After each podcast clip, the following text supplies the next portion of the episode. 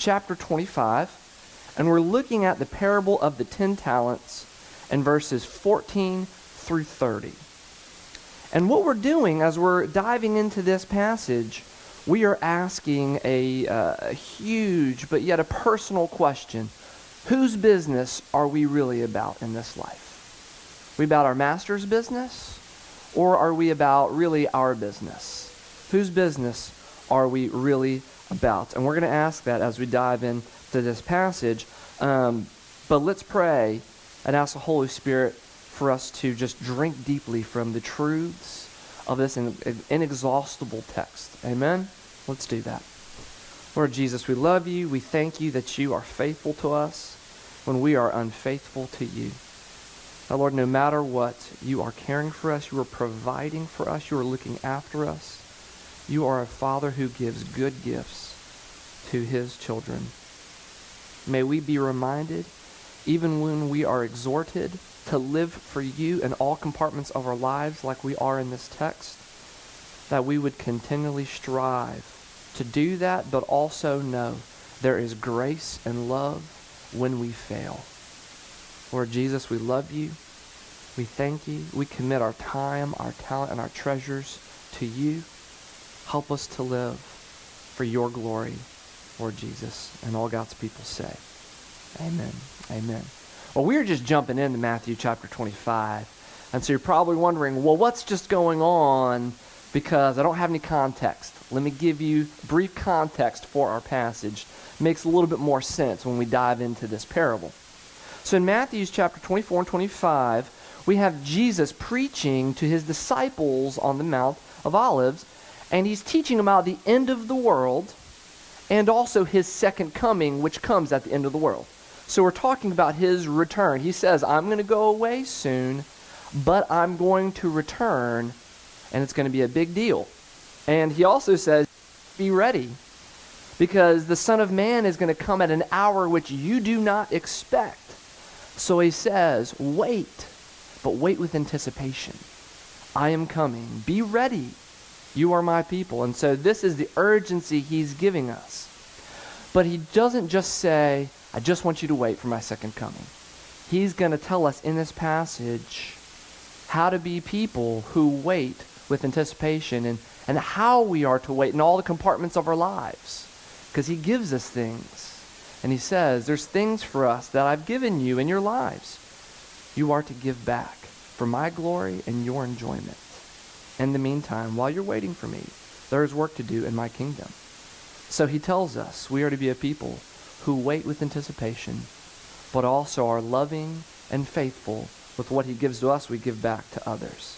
And so this is a passage where we're going to see three main things. We're going to see a master's challenge in this parable in verses fourteen and fifteen. Second, we're going to see the servant's response in verses sixteen to eighteen. And then third, we're going to see the master's challenge and verses uh, nineteen through thirty. And so let's take a look at that first point, verses fourteen and fifteen, the master's challenge. Verse fourteen of our passage says this, "For it will be like a man going on a journey, who called his servants and entrusted to them his property. To one he gave five talents, to another two, to another servant one talent, each according to his own ability. And then he, the master, went away." What we have here is uh, an analogy of a master and his servants. Jesus speaking to help his disciples understand this truth that God is the master and he gives to his disciples. But his disciples, who are on the receiving end, being gifted certain things by God, are to use those things for the sake of the building up of their heavenly master, their king, to build up the kingdom. And so they are to be people of the master's business. And he's giving this, this really easy to understand, but yet beautiful challenge, saying, whose business are we really about? We know we have a master. We are servants. But what kind of people are we? And so the parable of the ten talents compares Jesus's return really to like a, and the wait for that return as a man going on really on a long journey. That's kind of the analogy here. But as we see this master who's going out on a long journey, he's incredibly wealthy. He's Bill Gates, Donald Trump wealthy, and then some. Vast funds. He also has servants. And these servants with varying abilities, varying gifts. And the servant, or the master, knowing these servants well, knowing that not they're, they're not all identical in ability, he gives them certain amounts of money according to their ability, according to their gifts. And says, to one of the servants he gave five talents, to another of his servants he gave two talents, to another of his servants he gave one talent, each according to their own ability. Now, it's it's important to note that this talent is not like what we might see at a, uh, a talent show at a high school or America's Got Talent, the T V show. We're not pulling rabbits, you know, out of hats or doing magic tricks or card things. Not at all. A talent in the New Testament time was a unit of money. To be precise, it's a, a weight of precious metal, typically of gold or silver. And so what we have here is a master going on a long journey, but giving his three servants bags of gold or silver, large amounts of money. And the talent was kind of, it's close to equaling about twenty years' wage of a common worker. So if we were to say this parable afresh today, we might say, the master gave one of his servants five million. To another servant he gave two million. To another servant he gave one million, each according to their own ability. That's not a small sum of money, right? That's also a large amount of responsibility given to these servants. And what we see is, is we see the love of the servants for the master and what they do with it, or we see the disdain for their master, maybe lack of doing things with these funds. But the reason this first point is called the Master's Challenge is because this is an opportunity for the servants to be entrusted. They are given these gifts, and they are to be entrusted with it. And this opportunity to show the Master love and devotion or disdain. And so their actions speak very loudly about what's going on in their heart, whether they love him or whether they do not. But this gifting, this Master going on this journey, and this gifting of them with these talents, this money, it's out of delight the master has for his servants that he entrusts them this money to do work for his kingdom, his glory, their enjoyment. But for one of the servants, this is not good news. He is not happy about this whatsoever. And that's where we see the servant's response in verses sixteen to eighteen. Verse sixteen says, "He who received the five talents went at once and traded with them, and he made five talents more. So also he who had had the two talents made two talents more. But he who had received the one talent went and dug in the ground and hid his master's money."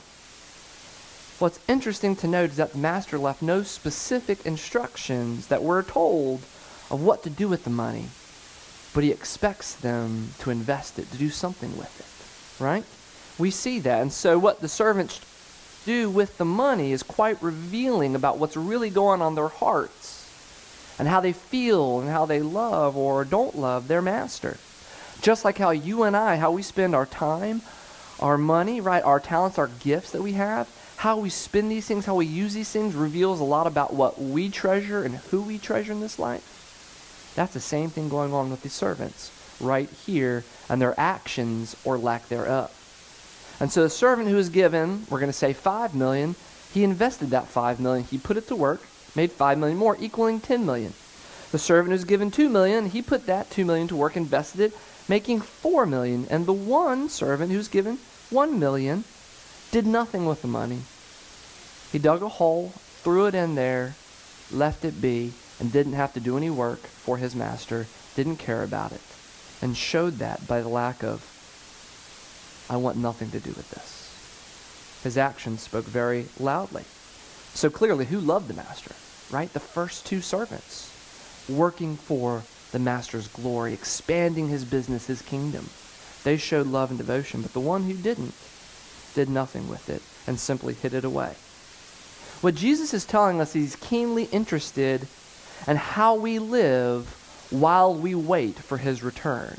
Or if we go to be with the Lord before, right? Maybe we meet him on the other side of the grave.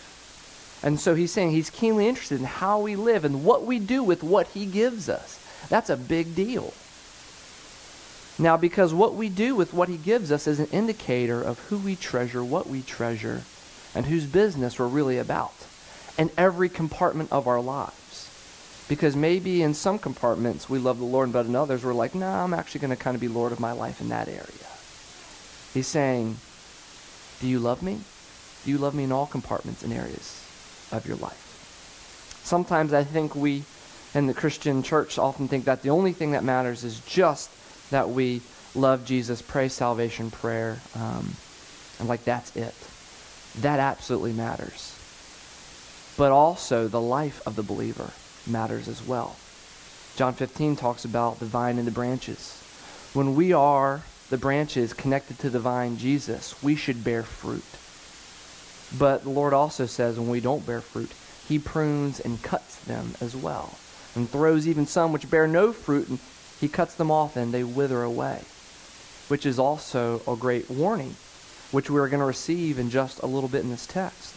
But he says, are you a people who love me and delight in doing my business with what I've given you? That's a question we need to think about. Because if we love him, it should show in the way we live. There should be fruit in our lives. The way we give to others, the way we love others, the way we care for other people, the way we love the Lord, the time we spend praying to him, reading scriptures, fellowshipping together, fellowshipping with others. These things, these outer things show an inner reality of what's really going on in our lives, whose business we're really about, who our treasure is. You see, the point of this parable, too, is also to reveal a heart that does not love the master. Maybe it professes with its lips, but it's not showing itself in action. May we be a people that is not like that, who just profess, Lord Jesus, I love you, but then we don't show that to others in actions. May we be people who profess we love Jesus, and also with the things we're given, show our love towards others and bringing honor and glory to God. Matthew six says this, where your treasure is, there your heart will also be. No one can serve two masters, for either he will hate the one and love the other, or he'll be devoted to the one and despise the other. Jesus asking, whom do you serve? Who is your master? Is it you or your heavenly Father? And what our life reflects is a big deal. It really is. And it's a hard thing, but it's something that we need to hear, because the Lord says in our passage, we're either going to hear one day when we meet him, whether on his return or we go to meet him before his return, right, the other side of the grave. He's going to say to us, either one, well done, good and faithful servant. You have been faithful over a little. I will now set you over much. Enter into the joy of your master, because you have delighted in the gospel, delighted in Jesus, and pouring out to others because you were first poured into by his son? Or he's going to say, I never knew you. Cast out the worthless servant into the outer darkness, and in that place there'll be weeping and gnashing of teeth, because we did not love Jesus. We did not love the gospel. We did not love caring for others. We didn't do anything w- with what he already gave us. Jesus is very keenly interested in, in how we live. He's not saying you can earn your salvation, because you can't just do a bunch of good works to earn your salvation. But when you know Jesus, he's saying, are you using what I am giving you for my glory, your enjoyment, for the love of God and the love of others here in Virginia Beach, where you work, in your homes? Are you doing that? We see in the master's judgment in verses nineteen through thirty, he says, now after a long time, the master of those servants, he came back, returned, settled accounts with his servants. And he who had received the five talents, he came forward, bringing five talents more, saying, Master, you have delivered to me five talents. Here, I have made five more. The master said to him, well done, good and faithful servant. You have been faithful over little. I will set you over much. Enter into the joy of your master. He also had been given two talents, came forward, saying, Master, you delivered me two talents. Here I have made two talents more. The master said to him, well done, good and faithful servant. You have been faithful over little. I will set you over much. Enter into the joy of your master. But he who had received one talent came forward, saying, Master, I knew you to be a hard man, reaping where you did not sow and gathering where you scattered no seed. So I was afraid and went and hid your talent in the ground. Here you have back what is yours. But the master answered him, saying, you wicked and slothful servant, you knew I reap where I had not sown and gather where I scattered no seed. Then you ought to have invested my money with bankers, and at my coming in return should have received what was my own, but with interest. So take the talent from him and give it to the one who has ten talents. For to everyone who has, more will be given, and he will have an abundance. But from the one who has not, even what he has will be taken away. And cast the worthless servant into the outer darkness. In that place there will be weeping and gnashing of teeth. These are not easy words to hear. They are not. But this is the word of the Lord. And it speaks both directly as a reward, but also a warning for what we do with what God gives us. Does the treasure in our lives and thus pouring it out to others reveal that we truly love Jesus and we really want to know him and give all things back to him? Or are, do our lives just show that we profess with Jesus, but our hearts are actually very far from him? What do our lives show? He's saying, this is a really big deal.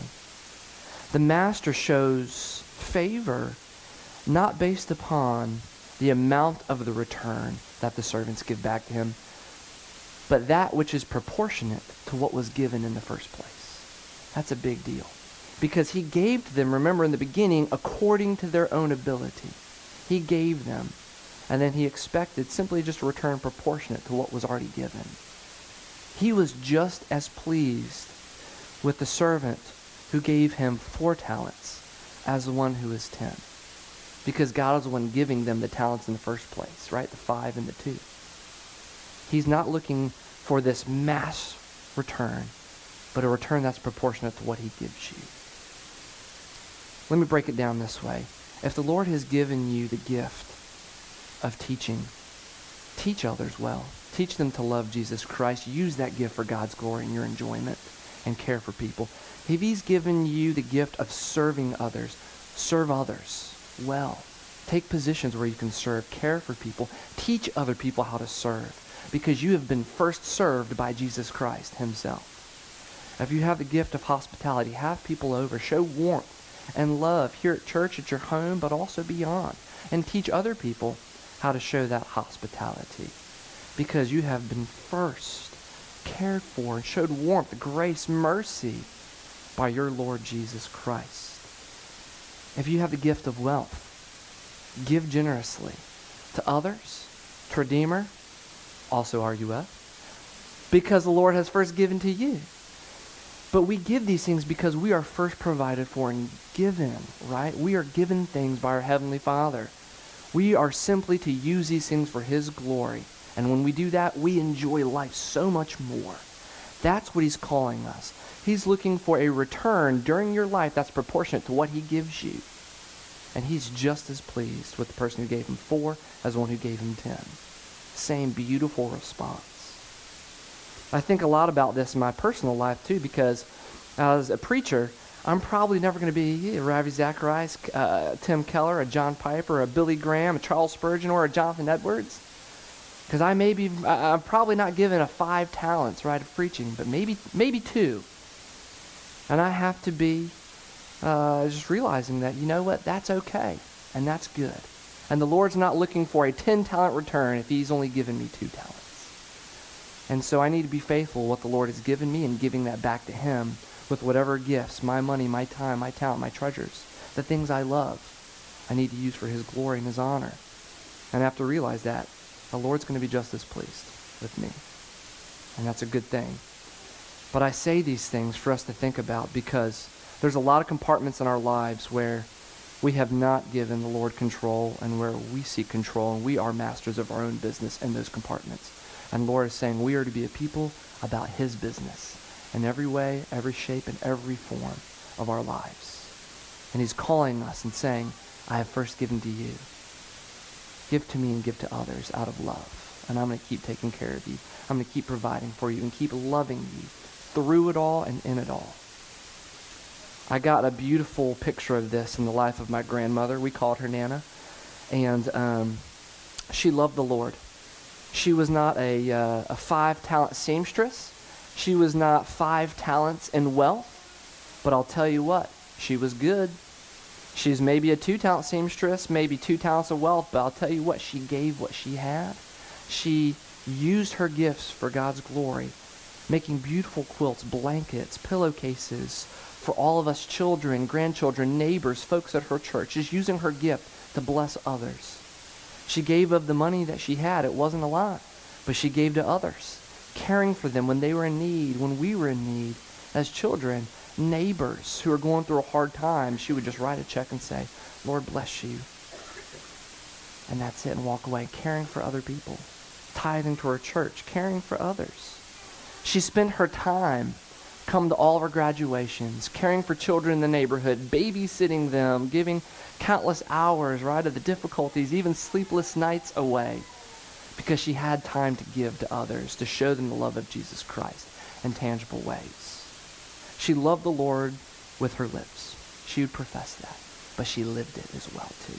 She gave of what she had, and it's beautiful. And I love that. I love that when I think about my grandmother, because she was faithful with what the Lord gave her. And I know the Lord said to her when she met him in glory just two years ago, well done, good and faithful servant. I love that. I want to hear the Lord say that to me. I want the Lord to say that to you. The Lord is interested in what you do with what he's given you. But may we be a people who ask the Lord time and time again, Lord, you give so much to us. How can I give back to you and to others for your glory and my enjoyment of that as well? May we be people who continually ask that. He's a God who loves to answer that prayer. Amen? He does indeed. Let's pray. Lord Jesus, we love you. And Lord, we love you. And we have that capacity because we have first been loved and provided for by you. Or because you are a good father who give good gifts to your children, may we give back to you, Lord, proportionally to what you give us, and that you are pleased, Lord, when we care for others with what you give us. Stretch us, Lord, stretch our faith, stretch our giving, stretch, Lord, our, our gifts of caring for others. And may, Lord, we ask for your help along the way, because this is not an easy calling, not an easy challenge. But, Lord, you can do it. You can help us, grow us, sanctify us. Lord, shape us for your glory and your honor. And, Lord, may we be people who find deep joy in these things as well. Lord, we love you. We thank you that you are faithful to us, even when we are unfaithful to you in compartments of our lives. May we be a people who are about your business and your business alone. And all God's people say, amen.